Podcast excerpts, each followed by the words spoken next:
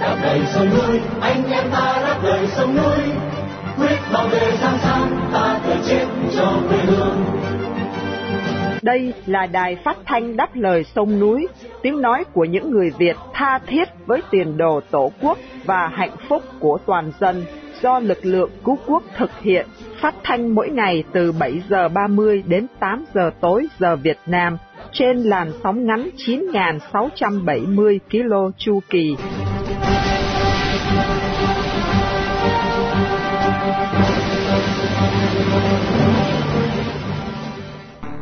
Minh Nguyệt xin kính chào quý thính giả.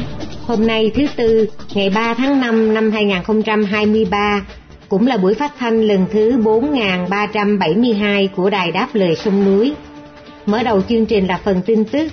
Sau phần tin tức, mời quý vị nghe tiếp phần 2 buổi phỏng vấn bà Nguyễn Thị Châu, là vợ của kỹ sư Nguyễn Ngọc Ánh.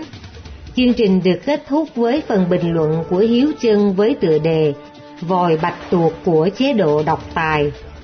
Đặc biệt, chương trình phát thanh hôm nay cũng để vinh danh nhà báo Nguyễn Tường Thụy, một người Việt yêu nước đang bị giam cầm trong ngục tù Cộng sản. Mở đầu chương trình, mời quý vị cùng theo dõi phần tin tức với Phụng Hoàng và Trường An.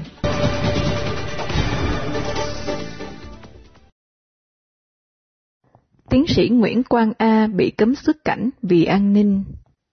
Tiến sĩ Nguyễn Quang A, một trong những nhà lãnh đạo xã hội dân sự tại Việt Nam, đã bị công an ngăn chặn không cho xuất cảnh vì lý do an ninh khi sắp lên máy bay đi du lịch Thái Lan vào ngày 1 tháng 5 vừa qua.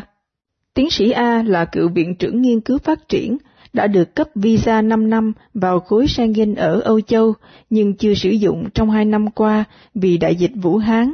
Ông cho biết là muốn sang Thái Lan du lịch vài ngày trước khi sang Âu Châu, nhưng đến phi trường thì bị chặn lại với lý do an ninh. Theo biên bản lập vào trưa thứ Hai ngày 1 tháng 5, Công an phi trường nội bài cho biết việc ngừng xuất cảnh đối với tiến sĩ Nguyễn Quang A là thực hiện theo yêu cầu của Bộ Công an. Tuy nhiên, họ lại xé vé lên máy bay của ông, khiến việc ông đòi Việt Nam Airlines hoàn lại tiền vé là không thể.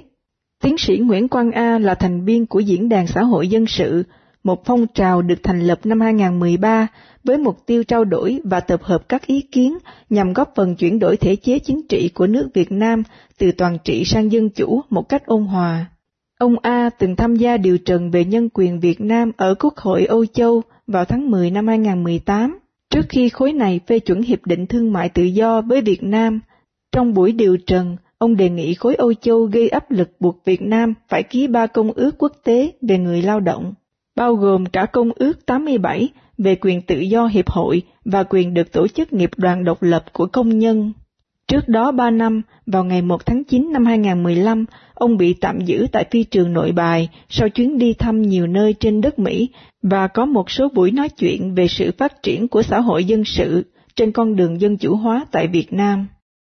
Việt Nam nhập nhiều rau quả từ Ấn Độ vì giá rẻ. Ngành rau quả xuất cảng của Việt Nam thường thằng dư mậu dịch với các nước khác, nhưng lại thâm thủng khi giao dịch với Ấn Độ. Đó là đánh giá của ông Đặng Phúc Nguyên, Tổng thư ký Hiệp hội Rau quả Việt Nam, được báo chí Lệ Đảng loan tin trong ngày 2 tháng 5. Theo ông Nguyên, vào năm ngoái Việt Nam xuất cảng rau quả sang Ấn Độ đạt gần 50 triệu Mỹ Kim. Chủ yếu là trái thanh long, nhưng ngược lại tổng nhập cảng từ Ấn Độ vượt mức 53 triệu Mỹ Kim. Chủ yếu Việt Nam nhập các loại rau quả như táo, lê, hành, tỏi. Ông Nguyên giải thích, do Ấn Độ là cường quốc về rau quả, nhiều mặt hàng có giá thành thấp, giá nhân công rẻ nên rất có lợi thế cạnh tranh. Đặc biệt là mặt hàng hành tỏi giá vô cùng rẻ nên được nhập cảng nhiều hơn. Tuy nhiên, ông Nguyên cũng cho rằng hiện Việt Nam và Ấn Độ chưa có hiệp định thương mại tự do trong lĩnh vực rau quả. Thương vụ Việt Nam tại Ấn Độ cũng cho biết là nền thương mại song phương Việt Nam-Ấn Độ trong 3 tháng đầu năm 2023 đạt gần 4 tỷ Mỹ Kim, trong đó Việt Nam xuất cảng hơn 2 tỷ Mỹ Kim. Trong khi đó, thị trường Hoa Kỳ đang nỗ lực đẩy mạnh việc xuất cảng thức ăn khô cho thú cưng sang Việt Nam. Nỗ lực này được đưa ra sau khi Bộ Nông nghiệp Hoa Kỳ đồng ý việc xuất cảng sang Việt Nam. Theo Hiệp hội Thức ăn chăn nuôi Hoa Kỳ, các quy định mới sẽ bao gồm giấy chứng nhận y tế cho các sản phẩm thức ăn khô, đây sẽ là điều kiện thuận lợi để các lô hàng xuất cảng mang tính minh bạch và nhất quán từ Hoa Kỳ đến Việt Nam. Theo dữ liệu thương mại Hoa Kỳ, xuất cảng thức ăn cho chó và mèo của Hoa Kỳ sang Việt Nam có trị giá 655.000 Mỹ Kim vào năm ngoái. Cần biết là từng lớp trung lưu ở Việt Nam đang phát triển. Nhiều người trong số họ là những người nuôi thú cưng đang tìm kiếm các thực phẩm có chế độ ăn uống cân bằng và lành mạnh hơn cho thú cưng của họ. Hơn 20.000 binh sĩ Nga tử trận ở Ukraine kể từ tháng 12. Theo ước tính của Hội đồng An ninh Hoa Kỳ, hơn 20.000 binh sĩ Nga đã thiệt mạng trong các cuộc giao tranh ở Ukraine kể từ tháng 12 năm ngoái đến nay, với hơn 80.000 binh sĩ khác bị thương. Một nửa số lính thiệt mạng là thuộc tập đoàn đánh thuê Wagner, tức lực lượng đã tấn công thành phố phía đông Bakhmut. Nga đã cố gắng chiếm thành phố nhỏ này kể từ năm ngoái trong một cuộc chiến tranh tiêu hao. Quân Nga hiện nắm giữ phần lớn Bakhmut, nhưng quân đội Ukraine vẫn đang kiểm soát một phần nhỏ ở phía tây thành phố. Giao tranh khốc liệt đã mang ý nghĩa biểu tượng to lớn đối với cả hai bên. Giới chức Ukraine cho biết họ đang sử dụng trận chiến này để tiêu diệt càng nhiều binh sĩ Nga càng tốt và làm hao mòn lực lượng dự bị của Nga. Theo số liệu của Hoa Kỳ, Nga đã phải chịu hơn 100.000 thương vong, trong đó có hơn 20.000 lính thiệt mạng kể từ đầu tháng 12 đến nay. Điểm mấu chốt là nỗ lực tấn công của Nga đã phản tác dụng sau nhiều tháng giao tranh và những tổn thất nặng nề. Tập đoàn đánh thuê Wagner vốn thuê mướn những người bị kết án và khét tiếng với các phương pháp vô nhân đạo là quân chủ lực trong cuộc tấn công của Nga ở Bakhmut.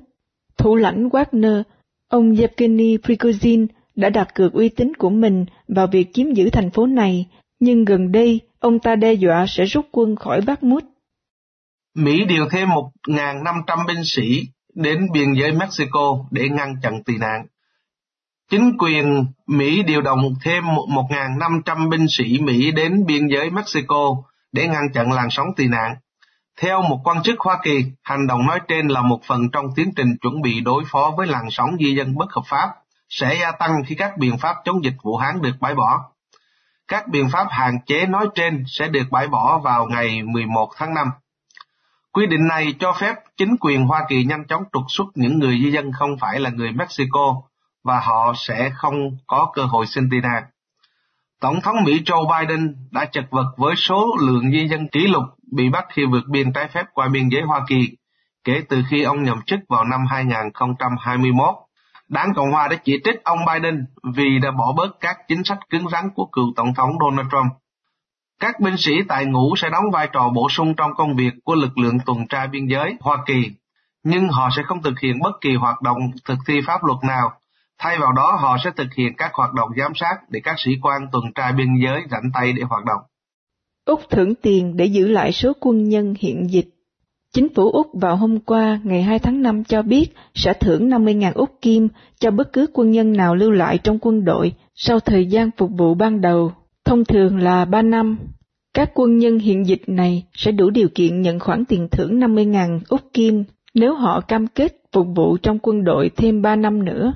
Theo kế hoạch này, khoảng hơn 3.000 quân nhân sẽ có thể được hưởng số tiền này trong vòng 3 năm tới. Bộ trưởng Quốc phòng Richard Marles thừa nhận nước này gặp khó khăn trong việc tuyển dụng đủ số lượng quân nhân cần thiết.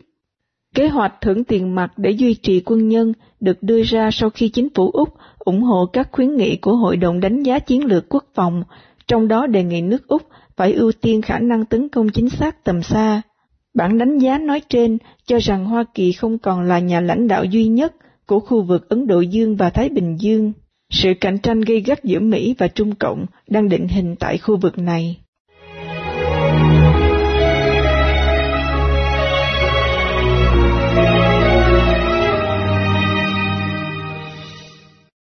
Kính thưa quý thính giả, trong phần thời sự hôm nay, mời quý vị nghe tiếp phần 2 buổi phỏng vấn bà Nguyễn Thị Châu, là vợ kỹ sư Nguyễn Ngọc Ánh.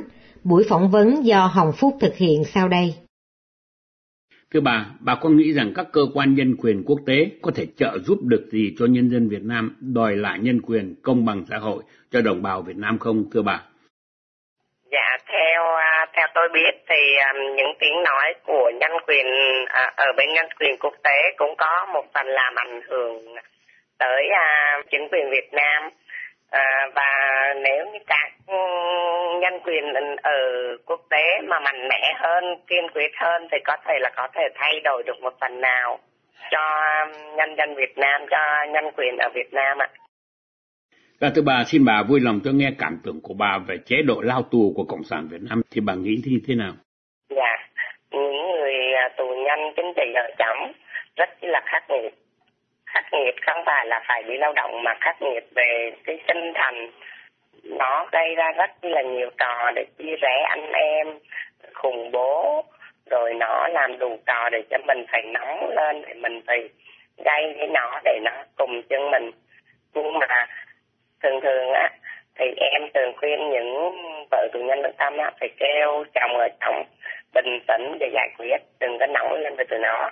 Nóng lên là mình sẽ bị thua, cho nên là phải bình tĩnh. Ừ, mà ở trong rất em, rất là thương, mặc dù là em bây giờ tài sản em không còn, em buôn gánh bánh bưng, em đi làm phù hộ nhưng mà có đồng tiền nào thì em đều làm thức ăn gửi đi các nhà tù hết. Dạ thưa bà, cháu bé vắng bố bà thấy cháu ra sao? Cháu có nhớ bố không? Và những lần đi thăm ông nhà bà có đem cháu đi theo không thưa bà? Dạ à, nếu mà nói về con trai của tôi á thì à, cái hồi bố mới bị bắt á thì cháu thường cháu bị khủng hoảng tinh thần cháu phải nằm trên người của mẹ ngủ trong vòng một năm rưỡi. Tới bây giờ thì cháu ngủ cũng phải là phải đụng da của mẹ đụng tay của mẹ thì cháu mới ngủ được còn không có mẹ là cháu không ngủ được đó là cái tinh thần của cháu nó bị à, giống như là bị khủng hoảng. Và bây giờ thì cứ mỗi lần bố hỏi về mà cháu không được nghe lời bố thì cháu lại khóc. Mà lần nào mà con mà nhớ bố quá thì mẹ buộc thì thu xếp thời gian với với tay tiền bạc để đưa con đi thăm bố thì về cháu mới học được ạ. Dạ. còn không là cháu không có học được. Dạ. thưa bà cháu năm nay mấy tuổi rồi ạ? Dạ cháu năm nay là vượt qua tuổi thứ chín rồi ạ cứ ai mà nhắc tới việc con trai lúc còn nhỏ là em cứ bật khóc dạ. cái thời mà bố mới bị bắt á là lính nó à, giống như là nó gây khủng bố rồi những người nuôi tôm của nhà ta nghỉ hết. Nên em phải đưa con lúc đó con mới hơn 3 tuổi gần 3 tuổi rưỡi. Em phải đưa con ra ngoài đồng á một cánh một cái vùng ao 4 hecta mà có một hai mẹ con ở thôi. Cày tối em phải cột chân con vô cái thành giường á để em đi chăm sóc tôm em sợ con nó à. dậy nó tìm mẹ thì nó sẽ bị uh, bị bị bị rớt xuống ao à. sau này em thấy nguy hiểm quá không an toàn cho mẹ con nên em phải bán cái vùng đó để trả nợ đó rồi em mới về bên này dạ Dạ thưa bà, xin bà vui lòng kể cho nghe về một cuộc hành trình đi thăm bông nhà ra sao thưa bà. Dạ, nếu như mà lúc nào mà tôi trừ được một số tiền mà đủ đi tiền xe thì hai mẹ con thuê thẳng một chiếc xe từ nhà lên trại giam đi về thì khoảng là hai triệu ba. Nhưng mà tháng nào mà ừ, không có tiền thì hai mẹ con thì bắt xe đò đi lên thành phố. Đi lên thành phố để bắt một chặng xe ôm đi qua cái chành để đi lên đồng nai. Để lên cái chành xe lên đồng nai xong rồi bắt xe buýt vô trại là đi về là đi một chặng đi là bốn bốn chặng xe và về bốn chặng xe là tám chặng xe đó anh Thưa bà, nơi bà đang cư ngụ hiện tại có bị những công an phường khóm quấy nhiễu hạch sách không thưa bà? Dạ, hiện tại bây giờ thì công an người ta gắn thẳng ba cái camera để theo sát em hàng ngày rồi. Còn nếu như có ngày lễ lọc gì thì nó tăng thêm, tăng cường thêm người đứng canh từ xa. Chứ không dám canh gần đâu, gần đâu, phải canh gần sợ em chửi. À. Là có nghĩa nhà ngay cái nhà ba là nó canh ba người đó. Mà có ba cái camera đi ai đi vô nhà ra nhà là nó biết hết thậm chí nó sẽ gặp những cái người mà hay tới nhà mình chơi để nó khủng bố không được chơi với mình nữa. Dạ thưa bà, sau cùng, bà là người phụ nữ Việt Nam thuộc thành phần vợ những người tù nhân lương tâm đang phải gánh chịu muôn vàn nỗi khổ đau trong một xã hội đầy dày những bất công và thù hận. Thưa bà, bà có điều gì muốn nói lên thay cho những người phụ nữ Việt Nam cùng chung số phận như bà không thưa bà? Dạ, em muốn uh, gửi gắm tới các uh, uh, vợ tù nhân lương tâm ở Việt Nam hiện thời và và những vợ tù nhân lương tâm sắp tới nói chung là cứ nói là dự bị đi vợ tù nhân dự bị đi thì cái gì cũng có thì có trả giá hết muốn tự do thì phải đổ nước mắt và máu. Cho nên là cứ mạnh mẽ mà bước lên thôi. Tại vì là mình con người mà mình phải có quyền được nói. Nếu sống mà mình không được nói thì đâu phải là con người. Cho nên cứ mạnh mẽ bước đi giống với châu đã bước với chồng năm năm nay. Dù gặp bao nhiêu khó khăn đập đập này kia, nhưng mà chưa bao giờ em đầu hàng hết. Chúng tôi xin chân thành cảm ơn bà Nguyễn Thị Châu, hiền thê của tù nhân lương tâm Nguyễn Ngọc Ánh, đã dành thời giờ quý báu để trả lời cho cuộc phỏng vấn ngày hôm nay. Và xin kính chúc ông bà và cháu luôn được bình an, sức khỏe dồi dào và gia đình sớm được đoàn tụ.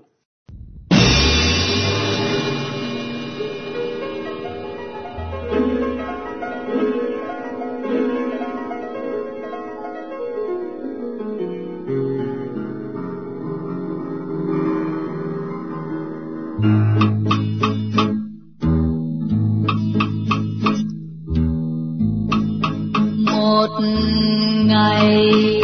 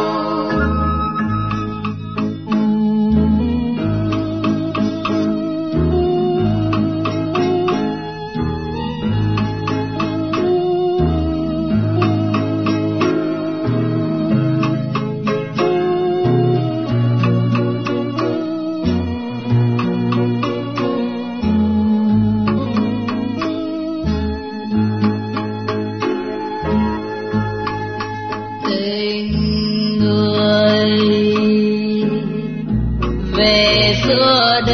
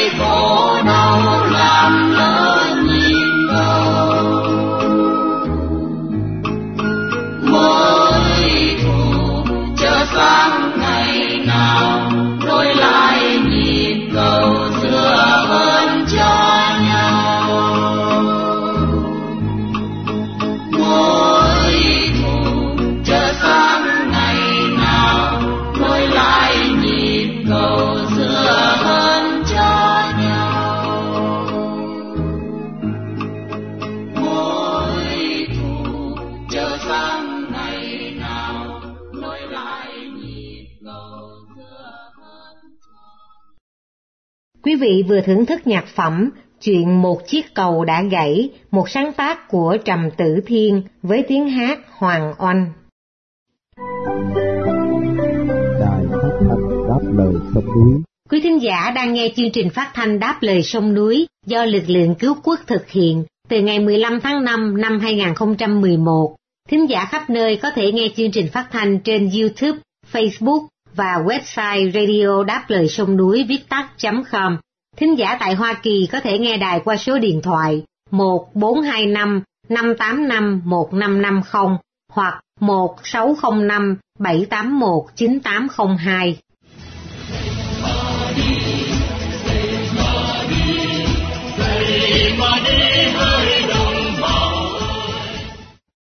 Kính thưa quý thính giả, ác đảng Cộng sản Việt Nam và Cộng sản Trung Quốc trong bản chất chưa bao giờ là những chính đảng chân chính, mà thật sự là những băng đảng tội ác, xuyên biên giới quốc gia khi cần thiết, hầu khủng bố kiều bào hải ngoại, bất chấp công pháp quốc tế. Mời quý thính giả nghe phần bình luận của Hiếu Chân với tựa đề Vòi bạch tuộc của chế độ độc tài sẽ được Vân Khanh trình bày để kết thúc chương trình phát thanh của Đài Đáp Lời Sông Núi tối hôm nay.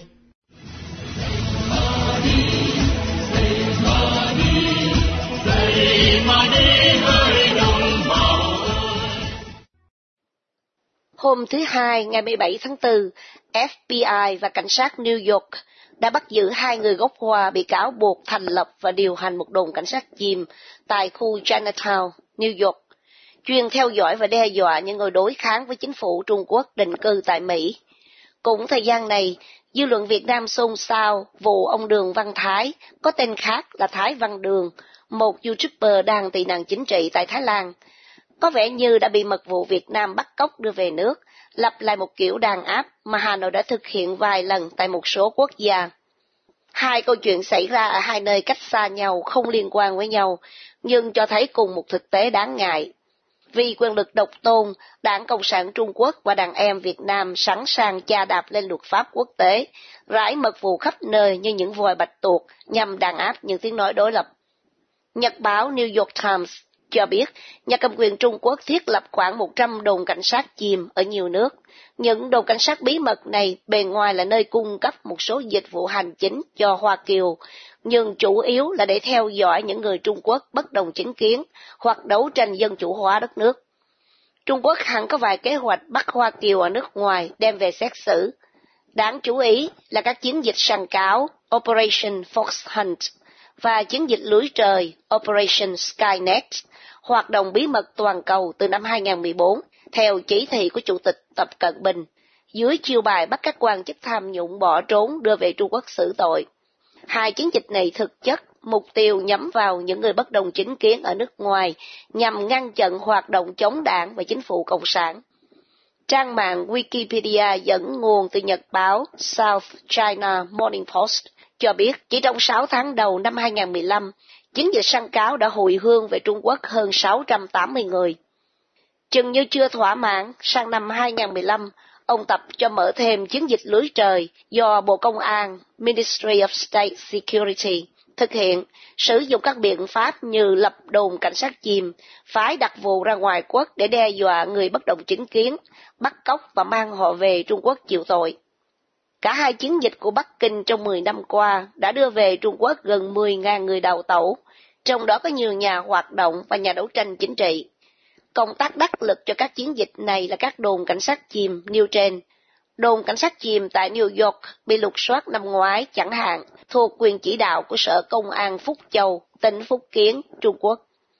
Việt Nam học rất nhanh bài học của Trung Quốc, nước đàn Anh có cùng thể chế chính trị, sau khi thành công trong việc cưỡng ép các nước láng giềng Đông Nam Á như Indonesia, Malaysia, đập bỏ các bia tưởng niệm thuyền nhân Việt Nam đã bỏ mình trên đường tìm tự do. Gần đây Hà Nội đẩy mạnh việc cử đặc vụ ra ngoài quốc bắt những người mà chế độ căm ghét mang về nước xét xử, chả có luật pháp quốc tế ra gì. Trong vụ mới nhất, truyền thông độc lập cho biết ông Đường Văn Thái, người được cao ủy tị nạn Liên Hiệp Quốc cấp quy chế tị nạn và đang chờ định cư ở một nước thứ ba, rời nhà trưa ngày 13 tháng 4, chạy xe gắn máy ra phi trường đón người quen và mất liên lạc từ đó. Hai hôm sau, báo chí trong nước đưa tin, Xin trích. Tối 14 tháng 4, Công an xã Sơn Kim 1, huyện Hương Sơn, tỉnh Hà Tĩnh, phát hiện một người đàn ông không có giấy tờ tùy thân, xâm nhập trái phép vào Việt Nam qua đường mòn, lối mở ở khu vực biên giới thuộc xã Sơn Kim 1. Người đàn ông này khai nhận tên là Đường Văn Thái, 41 tuổi, quê ở thôn Hà Lâm 3, xã Thụy Lâm, huyện Đông Anh, Hà Nội.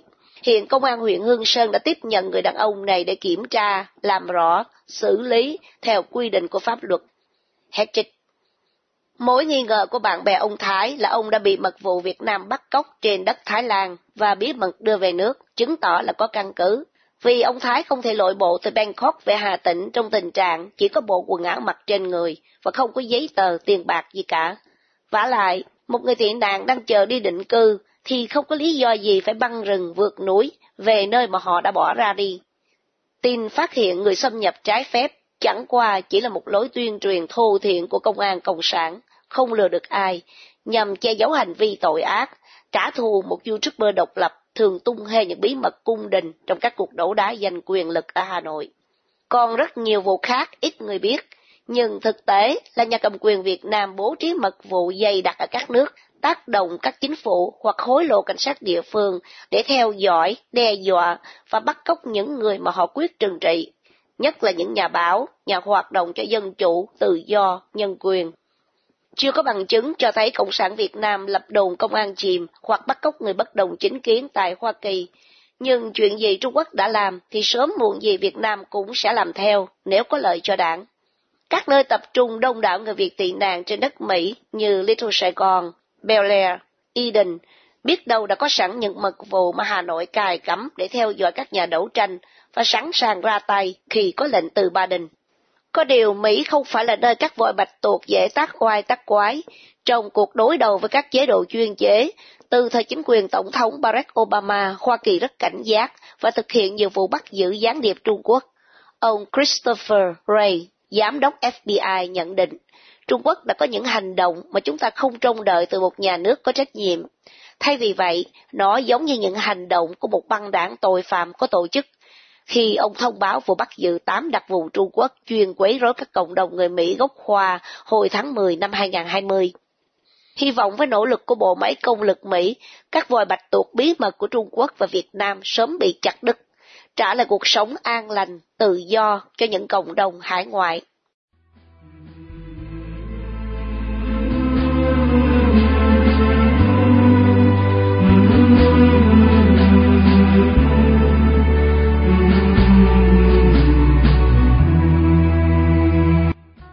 Trước khi chia tay trong buổi phát thanh tối nay, kính mời quý thính giả cùng đài đáp lời sông núi nhớ đến nhà báo Nguyễn Tường Thụy, sinh năm 1952, bị bắt ngày 23 tháng 5 năm 2020 với bản án 11 năm tù giam và 3 năm quản chế. Một người Việt đang bị nhà cầm quyền Cộng sản giam cầm trong ngục tù vì lòng yêu nước lẽ phải và sự đóng góp tích cực vào tiến trình dân chủ hóa Việt Nam.